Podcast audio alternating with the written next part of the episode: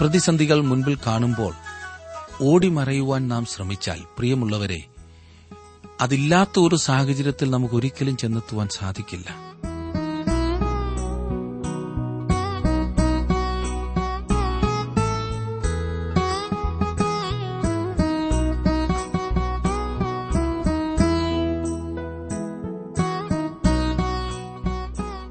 Trans World radio ഇന്ത്യയുടെ ജീവസന്ദേശ വചന പഠന പരിപാടിയിലേക്ക് സ്വാഗതം.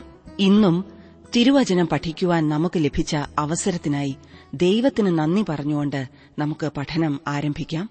ബ്രദർ ജോർജ് ഫിലിപ്പ് പഠിപ്പിക്കുന്നു. ശ്രദ്ധിച്ചാലും.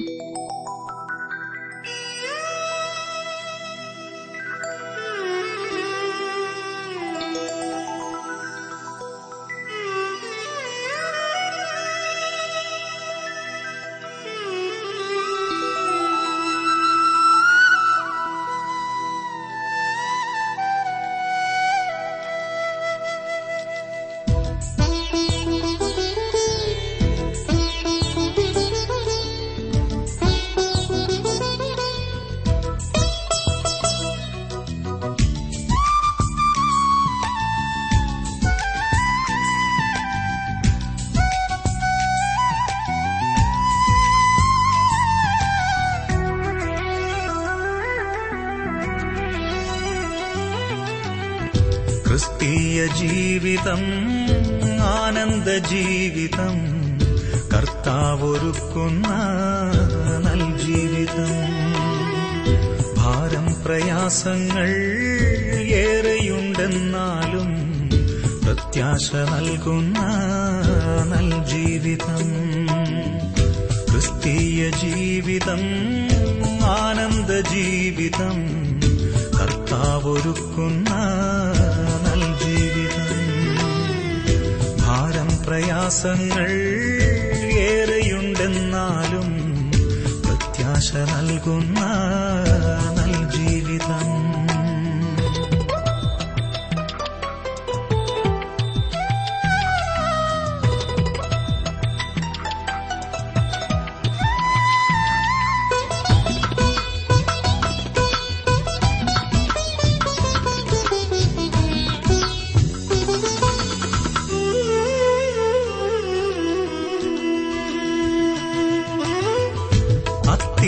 തളിർത്തല്ലോ മുന്തിരി പൂത്തല്ലോ കർത്താവൊരുക്കുന്ന നാളങ്ങടുത്തല്ലോ അത്തി തളിർത്തല്ലോ.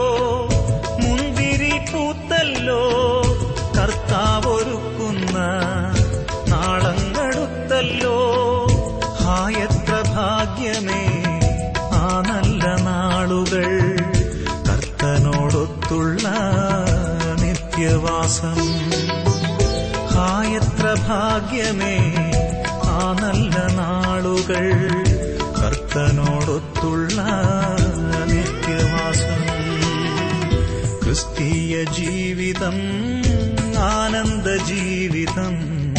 കർത്താവൊരുക്കുന്ന നൽ ജീവിതം.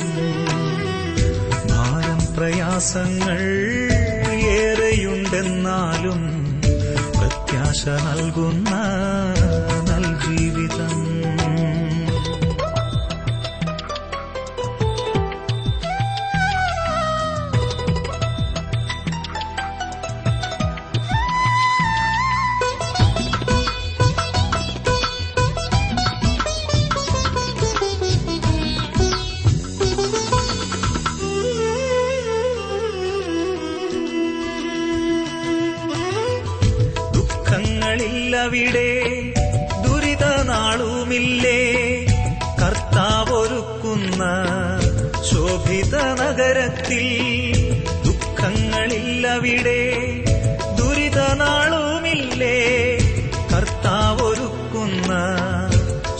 ശോഭിത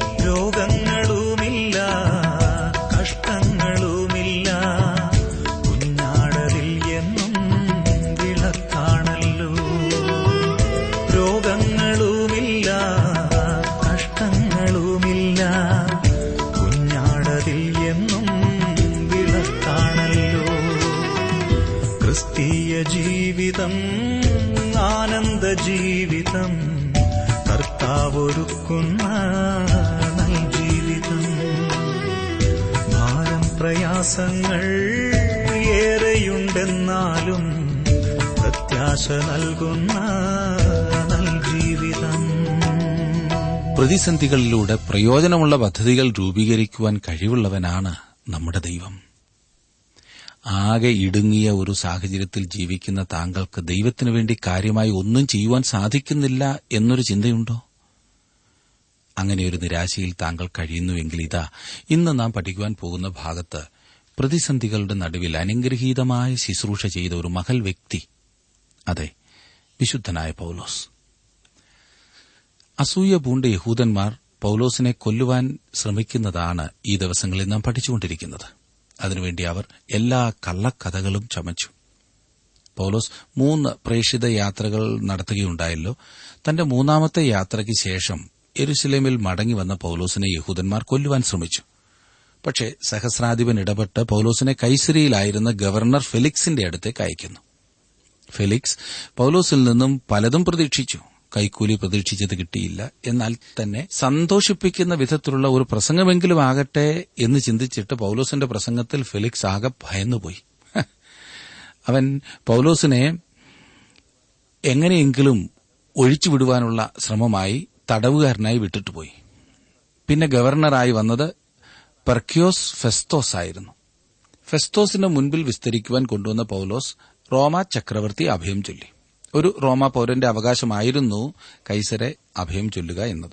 മറ്റു മാർഗമൊന്നും ഇല്ല എന്ന് കാണുമ്പോൾ അവർ ചെയ്യുന്ന അതാണ്. മറ്റങ്ങ് നീതി കിട്ടാതെ വരുമ്പോൾ കൈസരെ അഭയം ചൊല്ലിയാൽ ആ തടവുകാരനെ കൈസരുടെ മുൻപിൽ കൊണ്ടുപോകുക ആയിരുന്നു പതിവ്. അങ്ങനെ കൈസരെ അഭയം ചൊല്ലുന്ന ഒരു തടവുകാരനെ പിന്നെ ആർക്കും ഒന്നും ചെയ്യുവാൻ സാധിക്കുകയില്ല. അങ്ങനെ റോമയിലേക്ക് പോകുവാനുള്ള അവസരവും കാത്ത് പൌലോസ് തടവിൽ കഴിയുമ്പോഴാണ് അഗ്രിപ്പ രാജാവും ബെർണീക്കയും ഫെസ്തോസിനെ വന്ദനം ചെയ്യുവാൻ കൈസരയിൽ എത്തിയത്. അവർ അവിടെ ആയിരുന്നപ്പോൾ ഫെസ്തോസ് പൌലോസിന്റെ കാര്യം അഗ്രിപ്പ രാജാവിനോട് പറഞ്ഞു. അപ്പോൾ പൌലോസിന്റെ പ്രസംഗം ശ്രദ്ധിക്കണമെന്ന് അഗ്രിപ്പാവിന് അതിയായ മോഹം. അങ്ങനെ ഫെസ്തോസ് കാര്യങ്ങൾ ക്രമീകരിച്ചു. ഇനിയും നാം പഠിക്കുവാൻ പോകുന്നത് പൌലോസിന്റെ പ്രസംഗമാണ്. അതിമഹത്തായ ഒരു പ്രസംഗം. ഇത്ര മനോഹരമായി പറഞ്ഞിട്ടുള്ള വേറൊരു ഭാഗവും ഇല്ല എന്ന് തോന്നുന്നു. പൗലോസിന്റെ ഈ സാക്ഷ്യം തന്നെ തന്നെ സംരക്ഷിക്കുവാനുള്ള ഒരു ശ്രമമായിരുന്നില്ല സുഹൃത്തെ. അഗ്രിപ്പ രാജാവിനെയും അവിടെ കൂടിയിരുന്നവരെയും ക്രിസ്തുവിനു വേണ്ടി നേടുവാൻ സുവിശേഷത്തിന്റെ പ്രഖ്യാപനമായിരുന്നു അതെന്ന് വ്യക്തമത്രേ. ഇത് ഏറ്റവും ശ്രദ്ധേയവും പ്രധാനപ്പെട്ടതുമായ ഒരു ഭാഗമാണ്. ഒന്നാം വാക്യം ഇരുപത്തിയാറാം അധ്യായത്തിന്റെ ഒന്നാം വാക്യം.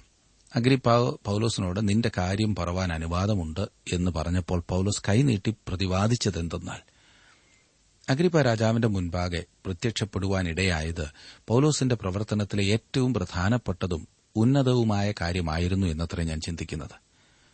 രാജാക്കന്മാരുടെയും ഭരണാധിപന്മാരുടെയും മുൻപാകെ പൌലോസ് നിൽക്കേണ്ടതാണ് എന്ന പ്രവചനത്തിന്റെ നിവൃത്തിയായിരുന്നു അത്. അഗ്രിപ്പ രാജാവിന്റെ മുമ്പിൽ പൌലോസ് നിൽക്കേണ്ടി വന്നത് തീർച്ചയായും ദൈവോദ്ദേശമായിരുന്നു.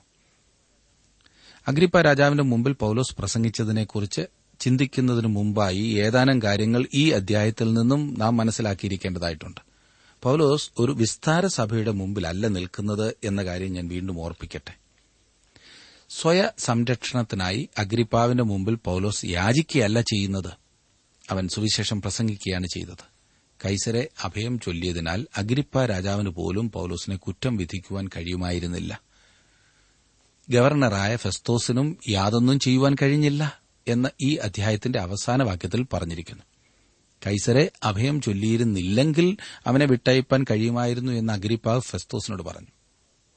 വാക്യത്തിൽ. പൌലോസിനെ കുറ്റം വിധിക്കുവാനുള്ള അധികാരം ഫെസ്തോസിന് ഇപ്പോൾ ഇല്ല.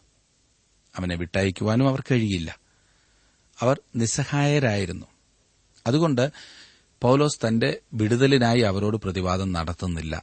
അതിനു പകരം ഈ ആളുകളെ ക്രിസ്തുവിനു വേണ്ടി നേടുവാൻ ശ്രമിക്കുകയാണ് പൌലോസ് ചെയ്യുന്നത്.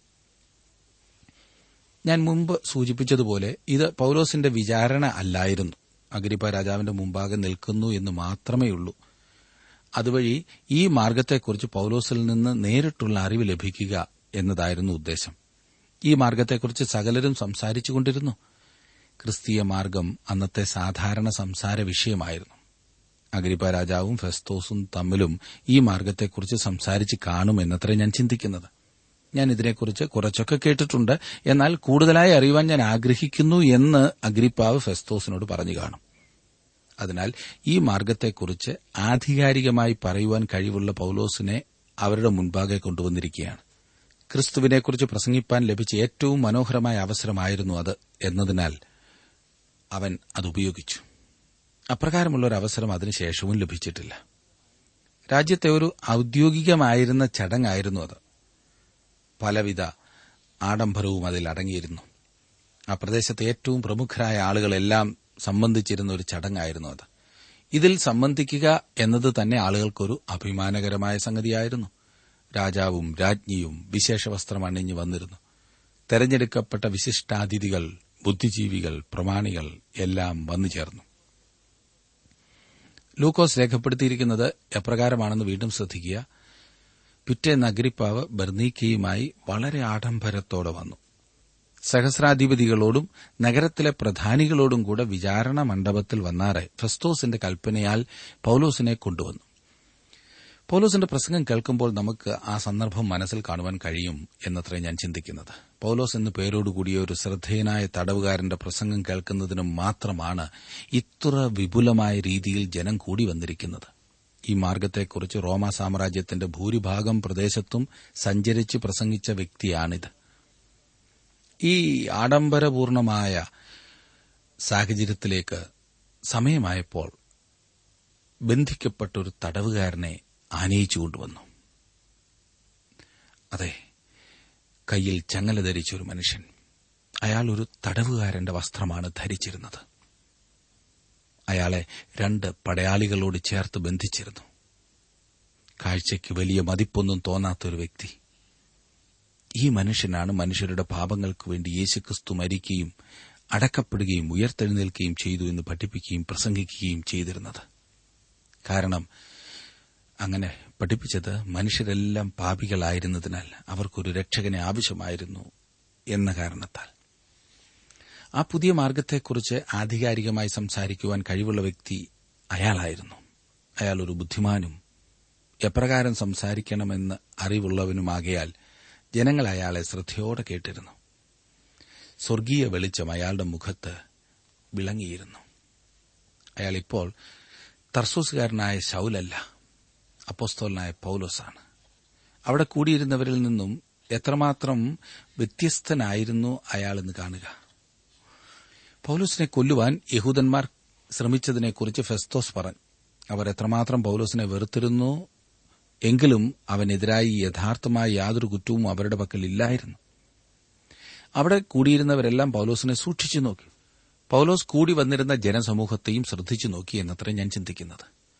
പൌലോസ് കർത്താവായ യേശുക്രിസ്തുവിനെ യഥാർത്ഥമായി പിൻപറ്റുകയാൽ ലോകം അവനെ പകയ്ക്കുകയാണ് ചെയ്തത്. യേശുക്രിസ്തു പറഞ്ഞിരുന്നത് ശ്രദ്ധിക്കുക ലോകം നിങ്ങളെ പകയ്ക്കുന്നുവെങ്കിൽ അത് നിങ്ങൾക്ക് മുമ്പ് എന്നെ പകച്ചിരിക്കുന്നു എന്നറിവീൻ. യോഹന്നാന്റെ സുവിശേഷം പതിനഞ്ചാം അധ്യായത്തിന്റെ പതിനെട്ടാം വാക്യം. പൌലോസ് ശാരീരികമായി ആകർഷണീയനായ ഒരു വ്യക്തിയായിരുന്നു എന്ന് ഞാൻ ചിന്തിക്കുന്നില്ല. എങ്കിലും ദൈവം ഒരുവന് നൽകുന്ന ദൈവകൃപയുടെ മഹനീയമായ ആകർഷണത്വമെല്ലാം പൌലോസിനുണ്ടായിരുന്നു. അവൻ പരിശുദ്ധാത്മാവിനാൽ ശക്തീകരിക്കപ്പെട്ടിരുന്നു. ഞാൻ ക്രിസ്തുവിനോടുകൂടെ ക്രൂശിക്കപ്പെട്ടിരിക്കുന്നു. ഇനി ജീവിക്കുന്നത് ഞാനല്ല ക്രിസ്തു അത്ര എന്നിൽ ജീവിക്കുന്നു. ഇപ്പോൾ ഞാൻ ജഡത്തിൽ ജീവിക്കുന്നതോ എന്നെ സ്നേഹിച്ച് എനിക്കു വേണ്ടി തന്നെത്താൻ ഏൽപ്പിച്ചു കൊടുത്ത ദൈവപുത്രങ്കലുള്ള വിശ്വാസത്താൽ അത്ര ജീവിക്കുന്നത് എന്ന് പൌലോസിനോട് ചേർന്ന് നമുക്കും പറയുവാൻ കഴിയുമായിരുന്നുവെങ്കിൽ എത്ര നന്നായിരുന്നു. ഇനിയും കൂടി വന്നിരിക്കുന്ന രണ്ട് പ്രധാനപ്പെട്ട വ്യക്തികളിലേക്ക് നമ്മുടെ ശ്രദ്ധ പതിപ്പിക്കാം. അവർ അഗ്രിപ്പാവും പൌലോസുമാണ്. എത്ര വ്യത്യസ്തരായ ആളുകളാണവർ. എന്തൊരു വിപരീതത്വം. ഒരാൾ രാജകീയ വസ്ത്രമണിഞ്ഞും മറ്റേയാൾ തടവുകാരന്റെ വസ്ത്രമണിഞ്ഞും നിൽക്കുന്നു. ഒരാൾ സിംഹാസനത്തിലിരിക്കുന്നു മറ്റേയാൾ ചങ്ങല ധരിച്ചു നിൽക്കുന്നു. ഒരാൾ കിരീടം ധരിച്ചും മറ്റേയാൾ ചങ്ങല ധരിച്ചും. അഗ്രിപ്പാവ് രാജാവാണ് എന്നാൽ അയാൾ പാപത്തിന്റെ അടിമയാണ്. പൌലോസ് ചങ്ങല ധരിച്ച ഒരു തടവുകാരനാണ് എന്നാൽ അവൻ ക്രിസ്തുവിൽ കൂടിയുള്ള സ്വാതന്ത്ര്യവും പാപമോചനത്തിന്റെ സന്തോഷവും അനുഭവിക്കുന്നു. അഗ്രിപ്പാവ് ലോകപ്രകാരമുള്ള ഒരു രാജാവാണ്. അയാൾക്ക് തന്നെ തന്നെയോ പൌലോസിനെയോ സ്വതന്ത്രനാക്കുവാൻ കഴിയുമായിരുന്നില്ല. പൌലോസ് തന്നെ സ്വതന്ത്രനാക്കിയവനും അഗ്രിപ്പാവിനെ അയാളുടെ പാപത്തിൽ നിന്ന് വിടുവിക്കുവാൻ കഴിവുള്ളവരുമായ ഒരു രാജാവിന്റെ സ്ഥാനാപതിയാണ്. അഗ്രിപ്പ രാജാവ് ഹേറദാവിന്റെ കുടുംബത്തിലെ ഒരു അംഗമായിരുന്നു എന്ന കാര്യം നാം ഓർത്തിരിക്കേണ്ടതാണ്. ഏറ്റവും നീചമായ കുടുംബത്തിലെ അംഗം വേദപുസ്തകത്തിൽ പറഞ്ഞിട്ടുള്ളതിലേക്കും ഏറ്റവും നീചമായ കുടുംബം ഹീറോദാവിന്റെ കുടുംബമായിരുന്നു.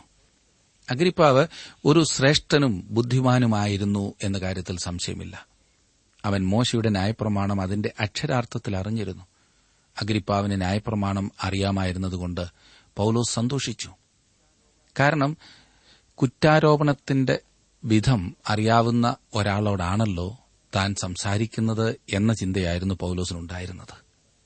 നേരത്തെ താൻ ആരുടെയെല്ലാം മുമ്പിൽ പ്രത്യക്ഷപ്പെട്ടുവോ അവരാരും തന്നെ പൌലോസിന്റെ പശ്ചാത്തലവും അവനെതിരെയുള്ള കുറ്റവും ശരിയായി മനസ്സിലാക്കിയില്ല. അവർ സുവിശേഷവും മനസ്സിലാക്കിയില്ല. എരുശലേമിൽ താമസിക്കുന്ന റോമൻ ശതാധിപന്റെ കാര്യത്തിലും അതുതന്നെയായിരുന്നു വാസ്തവം. അവർ ആ പ്രദേശത്ത് താമസിക്കുകയും ക്രിസ്തീയ വിശ്വാസവുമായി സമ്പർക്കം പുലർത്തുകയും പൌലോസപ്പോസ്തോലിന്റെ പ്രസംഗം കേൾക്കുകയും ചെയ്തിരുന്നു എങ്കിലും വാസ്തവം അവർ മനസ്സിലാക്കിയില്ല എന്നത് അതിശയകരമായ കാര്യമത്രേ. ക്രിസ്തുവിങ്കിലേക്ക് തിരിയുവാൻ പൌലോസ് അഗ്രിപ്പാവിനോട് അപേക്ഷിക്കുന്നു. അത് ബുദ്ധിപൂർവവും ശരിയായുള്ള കാര്യവുമായിരുന്നു. എന്റെ വിടുതലിനു വേണ്ടിയുള്ള അപേക്ഷയേക്കാൾ ഏറെ സുവിശേഷ ഘോഷണമാണ് ഇവിടെ കാണുന്നത്. രണ്ടും മൂന്നും വാക്യങ്ങൾ അഗിരിപ്പ രാജാവെ യഹൂദന്മാർ എന്റെ മേൽ ചുമത്തുന്ന എല്ലാ കുറ്റങ്ങളെയും കുറിച്ച് ഇന്ന് തിരുമുമ്പാകെ പ്രതിപാദിപ്പാൻ ഇടവന്നതുകൊണ്ട് വിശേഷാൽ നീ യഹൂദന്മാരുടെ ഇടയിലെ ആചാരങ്ങളും തർക്കങ്ങളും എല്ലാം അറിയുന്നവനാകയാൽ ഞാൻ ഭാഗ്യവാൻ എന്ന് നിരൂപിക്കുന്നു. അതുകൊണ്ട് എന്റെ പ്രതിവാദം ക്ഷമയോടെ കേൾക്കണമെന്ന് അപേക്ഷിക്കുന്നു. നാലാം വാക്യം എന്റെ ജാതിക്കാരുടെ ഇടയിലും എരിശലമിലും ആദ്യം മുതൽ ബാല്യം തുടങ്ങിയുള്ള എന്റെ നടപ്പ് യഹൂദന്മാർ എല്ലാവരും അറിയുന്നു. താൻ പറയുന്നത് മനസ്സിലാക്കുവാൻ കഴിവുള്ള ഒരാളോടാണ് പൌലോസ് ഇപ്പോൾ സംസാരിക്കുന്നത്. അഗരിപ്പാവ് ബുദ്ധിമാനും മോശയുടെ ന്യായപ്രമാണം അറിവുള്ള ആളും യഹൂദന്മാരുടെ പശ്ചാത്തലം മനസ്സിലാക്കിയിരുന്ന വ്യക്തിയും ആയിരുന്നു. അതിനാൽ തന്റെ സ്ഥിതി ശരിയായി മനസ്സിലാക്കുമെന്ന് പൌലോസ് അഗ്രിപ്പാവിനെക്കുറിച്ച് കരുതുകയും അതിൽ സന്തോഷിക്കുകയും ചെയ്തു. പൌലോസും അതുപോലെ തന്നെ മോശയുടെ ന്യായപ്രമാണം ശരിയായി പഠിച്ചവനായിരുന്നു. ഇപ്പോൾ ന്യായപ്രമാണത്തെ അവൻ പുതിയ അർത്ഥത്തിലാണ് കാണുന്നത്. തർസോസിലെ ശൗൽ പുതിയ പ്രകാശത്താൽ നിറഞ്ഞിരിക്കുന്നു. നീതീകരണത്തിനായി ക്രിസ്തു ന്യായപ്രമാണത്തിന്റെ അവസാനമാകുന്നു എന്ന് പൌലോസ് ഇപ്പോൾ കാണുന്നു? ദൈവം ആവശ്യപ്പെട്ടിരുന്നത് അവൻ തന്നെ നൽകിയിരിക്കുന്നു എന്നിപ്പോൾ അവൻ അറിയുന്നു. ദൈവം നല്ലവനാണെന്നും ക്രിസ്തുവിൽ കൂടി ദൈവം കൃപാലുവാണെന്നും ഇപ്പോൾ പൌലോസ് മനസ്സിലാക്കുന്നു. അഗ്രിപ്പ രാജാവും അത് മനസ്സിലാക്കണം എന്ന് പൌലോസ് ആഗ്രഹിക്കുന്നു. വളരെ ആത്മഭാരത്തോടെയാണ് പൌലോസ് അപ്പോസ്തോലൻ സംസാരിക്കുന്നത്. അവന്റെ മറ്റേതൊരു പ്രസംഗത്തെക്കാളും പ്രഗത്ഭമായ പ്രസംഗം. അനേക ആയിരങ്ങൾ അവിടെ കൂടി വന്നിരുന്നു എങ്കിലും പൌലോസ് ഒരു വ്യക്തിയോട് അതായത് അഗ്രിപ്പ രാജാവിനോടാണ് സംസാരിക്കുന്നത്. പൌലോസ് ഈ മനുഷ്യനെ കർത്താവിന് വേണ്ടി നേടുവാൻ ശ്രമിക്കുകയാണ്. വളരെ നല്ല ഒരു മുഖവരയോടെ പൌലോസ് ആരംഭിക്കുന്നു. തനിക്ക് ഈ അവസരം ലഭിച്ചതിനാൽ സന്തോഷമുള്ളവനാണെന്ന് അഗ്രിപ്പ രാജാവിനോട് പറയുകയും ചെയ്യുന്നു. തുടർന്ന് തന്റെ യുവത്വത്തിന്റെയും സാഹചര്യത്തിന്റെയും ചുരുങ്ങിയ വിവരണം അഗ്രിപ്പാവിന് നൽകുവാൻ പോകുകയാണ് അനന്തരം പൌലോസ് തന്റെ മാനസാന്തരത്തെക്കുറിച്ച് പറയുന്നു. അവസാനം അഗ്രിപ്പ രാജാവിനെ ക്രിസ്തുവിനു വേണ്ടി നേടുവാനുള്ള ശ്രമം നടത്തുന്നു.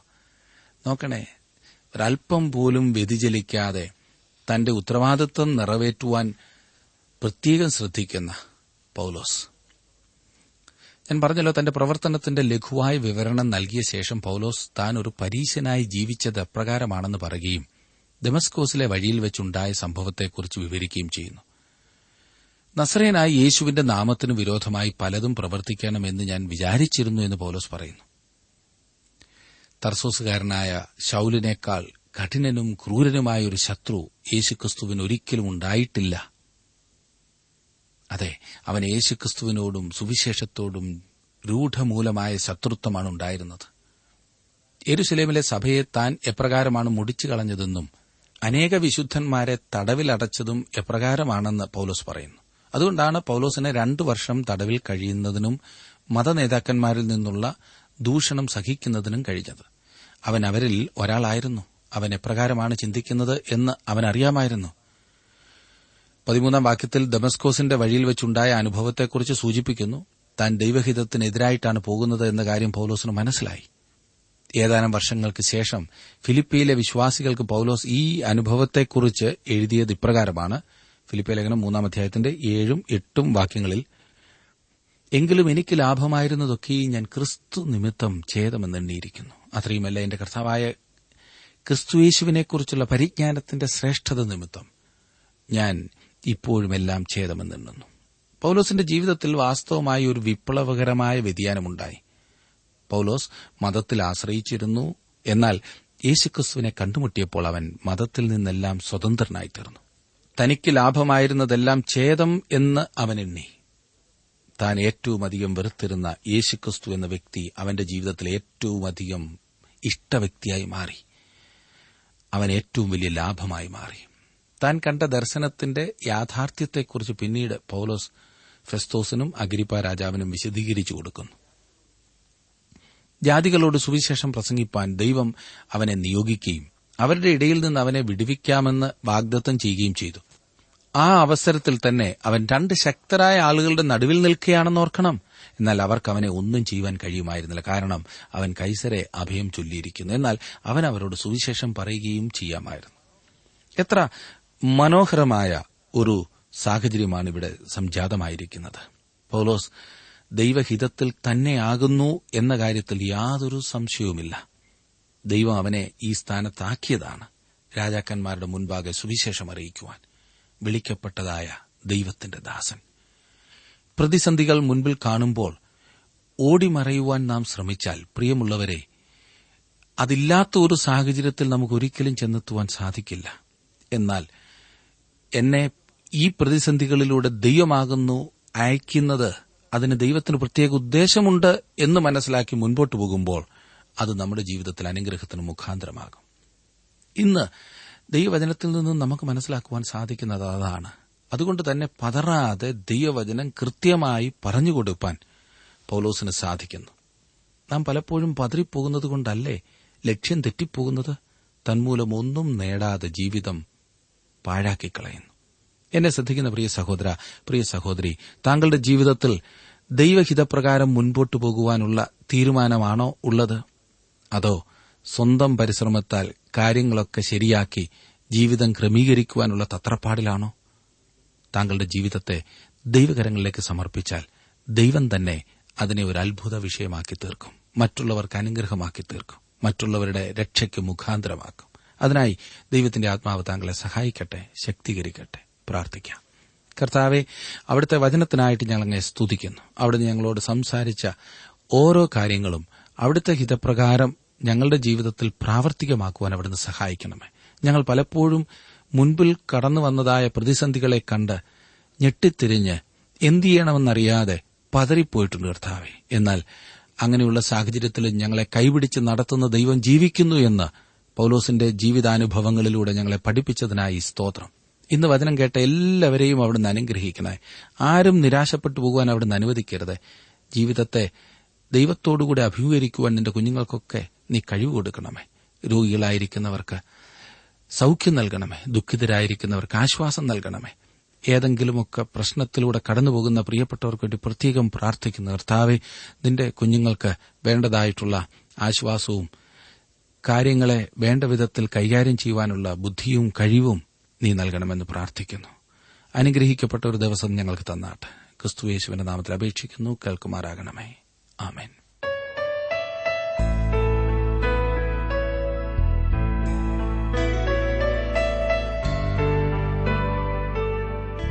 വിഷയവിഭജനം ആവശ്യമുള്ളവർ ഇന്ന് തന്നെ ഞങ്ങളുമായി ബന്ധപ്പെട്ടാലും. കൂടാതെ ഓഡിയോ സി ഡി തയ്യാറാകുന്നുണ്ട് ആഗ്രഹിക്കുന്നവർ ഞങ്ങളുടെ തിരുവല്ല ഓഫീസുമായി ബന്ധപ്പെട്ടാലും.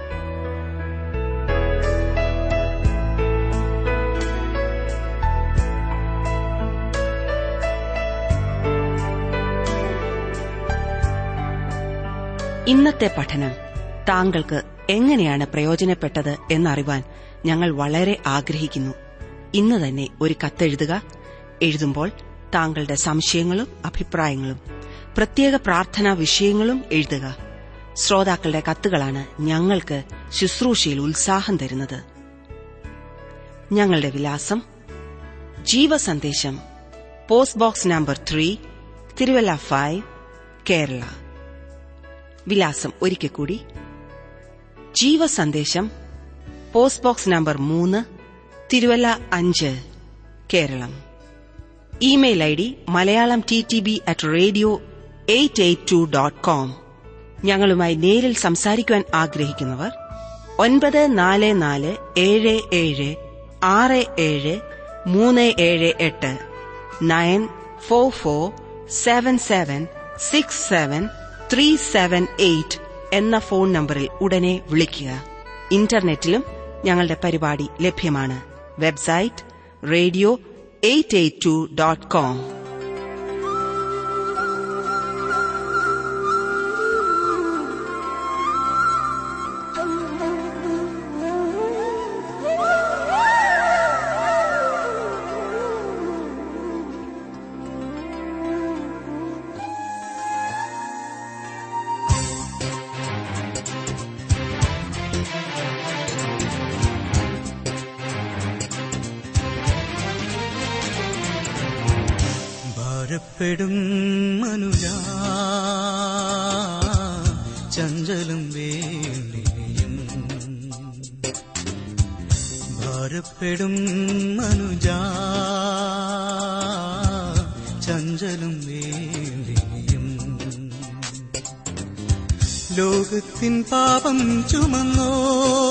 സ്നേഹമോടെ നിന്നെ വിളിച്ചിരുന്നു.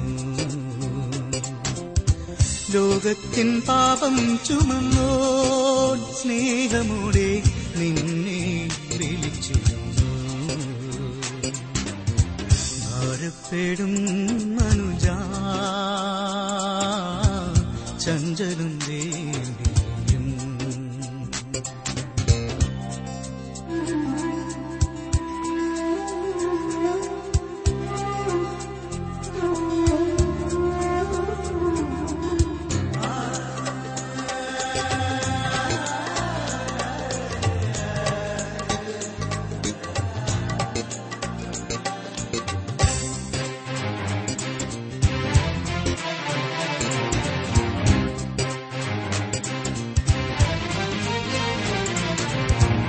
പാപത്തെ വെറുത്തിയിടിലും നാഥൻ പാവിയെ സ്നേഹിക്കുന്നു.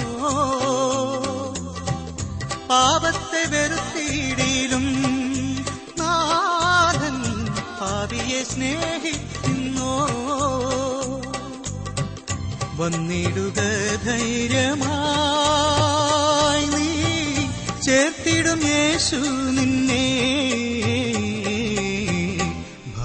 ഭാരപ്പെടും മനുജ ചഞ്ചലം വേണ്ടിനിയും ലോകത്തിൻ പാപം ചുമന്നോൻ സ്നേഹമോടെ നിന്നെ വിളിച്ചിരുന്നു. ഭാരപ്പെടും മനുജ ചഞ്ചലം വേണ്ടിയും